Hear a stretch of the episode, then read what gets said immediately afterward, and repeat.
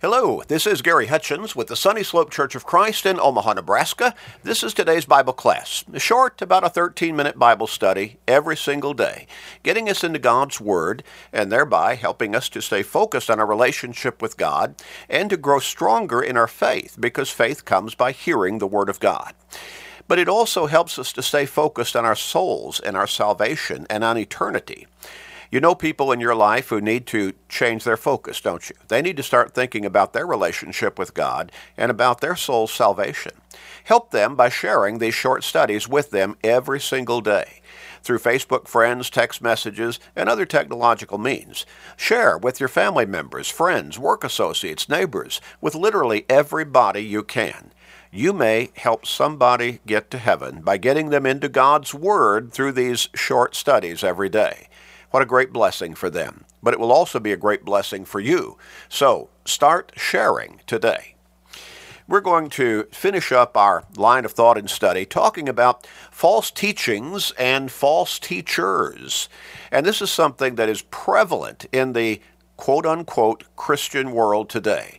So much false teaching is out there, so much misunderstanding, misapplication of God's Word in various scripture texts it's important for us to recognize that that the devil is skillful. And it's not always the fact that a lot of preachers and a lot of denominations necessarily want to teach false teaching, but there's just so much misunderstanding.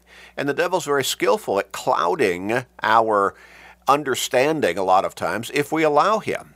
The key is that we need to be in God's Word. We need to be studying it on our own regularly and consistently, as the Apostle Paul instructed in 2 Timothy 3, uh, 2 Timothy chapter 2 and verse 15. Study to show yourself approved unto God, a worker who does not need to be ashamed, rightly dividing the word of truth.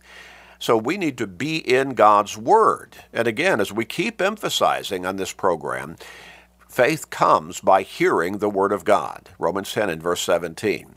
So it is key, it is imperative, critical that we are continual and consistent Bible students.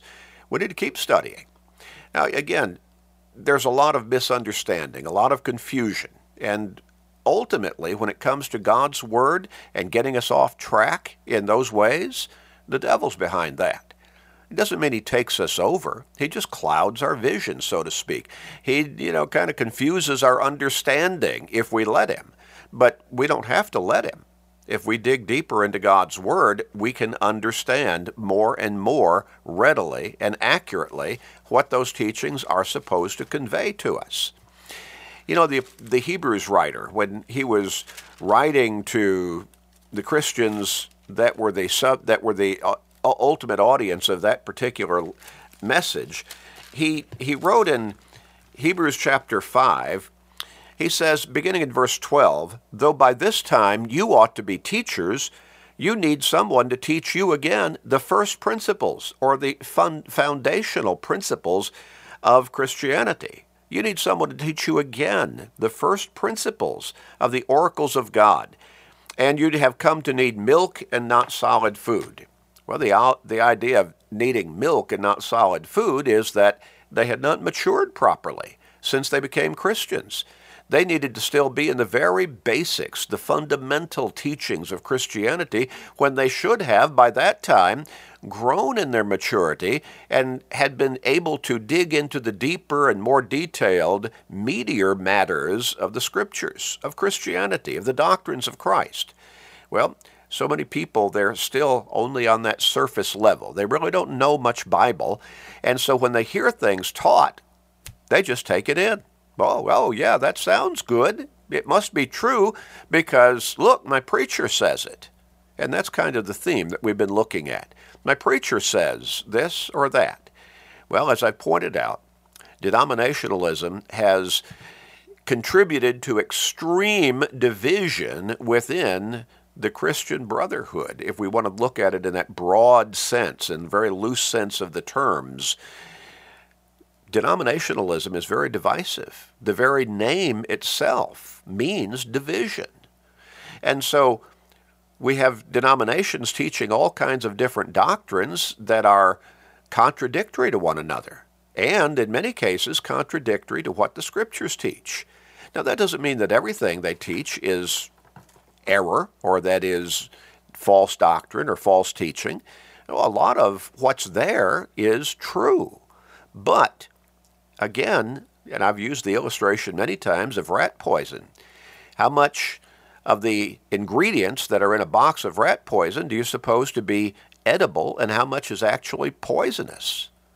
Very, very little, tiny, tiny percentage is the poison. The rest of it's edible for the rat or the mouse. But that little bit, tiny percentage of poison is enough to kill the rat or the mouse or whoever eats it. And so we can mix a little bit of false doctrine, false teaching, with a lot of truth in God's Word and still be condemned. Now, we need to understand the gravity of understanding God's Word in its truthfulness and not just understanding something about it that sounds okay. And a lot of people, they just place all of that stock and all of that confidence in their preacher because my preacher said it. Well, we've already looked at a whole host of statements where people will say, well, my preacher says this or my preacher says that. And we've seen that in a whole lot of those cases, that is not what the scriptures teach. We need to be dedicated to God's word first, and then to whatever my preacher says second. And if he says something that is not in conformity to what God's word says, I need to accept God's word over what my preacher says. Well, some people will say, My preacher says a Christian cannot fall from grace. Really? Is that what the scriptures say?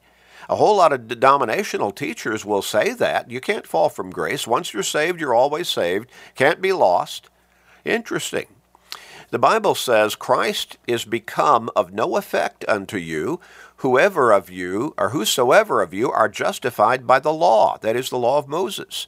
You are fallen from grace. Galatians 5 and verse 4. Well, that's a direct statement, isn't it? My preacher says a Christian cannot fall from grace. The Apostle Paul was writing to the churches of Galatia churches of our Lord and Savior Jesus Christ. And they were being led astray by false teachers telling them they not only needed to be Christians, but they also needed to be obedient to at least some of the aspects of the Old Testament law of Moses. And Paul was telling them, as an inspired apostle and writer of God's Word, if that's what you take up, then you are fallen from grace. Christ has become no effect to you. Interesting. Well, that says you can fall from grace. And that's God's word. Wherefore let him that thinketh he standeth take heed lest he fall. 1 Corinthians 10 and verse 12. Now, if you can't fall from grace, then what in the world did the Apostle Paul mean in that verse of Scripture? Take heed lest you fall. Why would there need to be that warning if you could not fall from grace? If you could not fall back into condemnation if you don't stay true to God's word?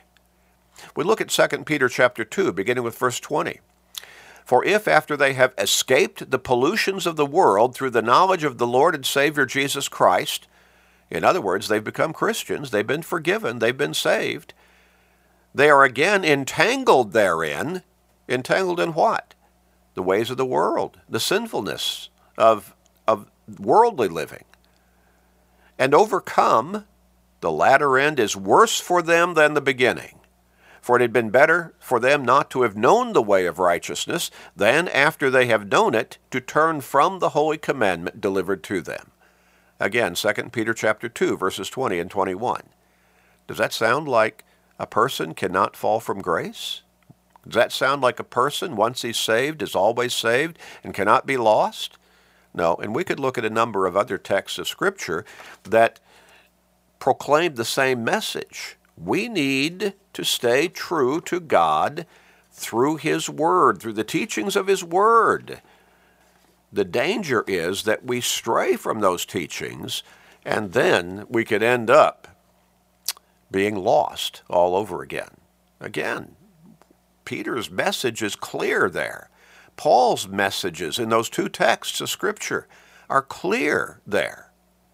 Well, my preacher says one church is as good as another.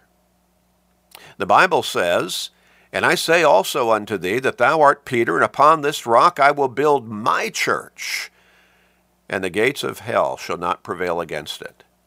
Jesus said those words in Matthew chapter 16 and verse 18. His church is the one he came to this world to create, to establish on this earth. His word his, his church, teaching his word, his doctrine, the message of forgiveness and salvation through his gospel message.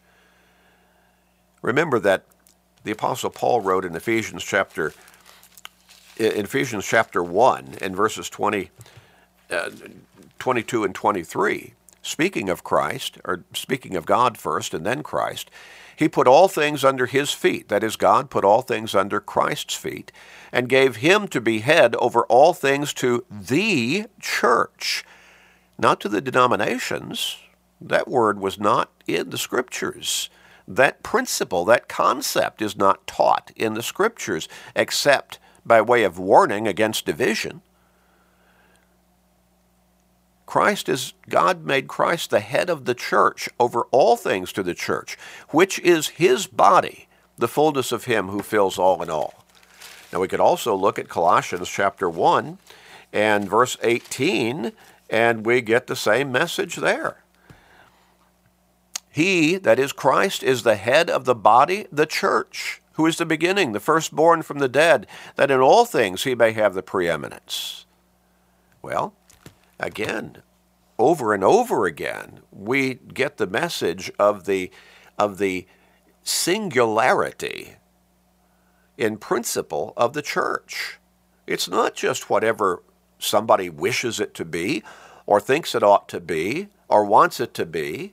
Remember that the Apostle Paul, as he was apparently facing imminent execution, writing to Timothy the second time, in 2 Timothy chapter 4, he encouraged, in fact, he urged Timothy. We could say he commanded him.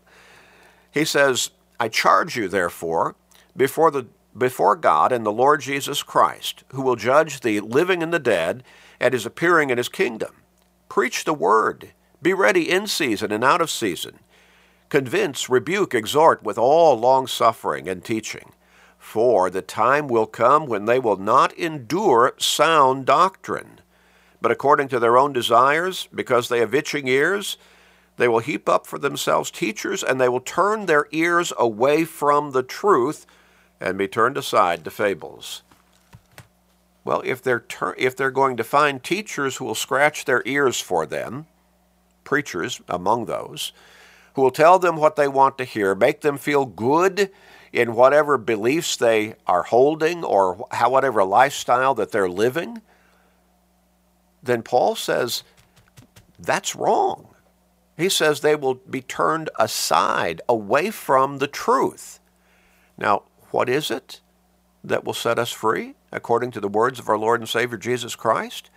John chapter 8 and verse 32 You shall know the truth, and the truth shall set you free. And what did Peter write along this line in 1 Peter chapter 1? We've read it before, beginning with verse 22. Since you have purified your souls in obeying the truth. Obeying the truth.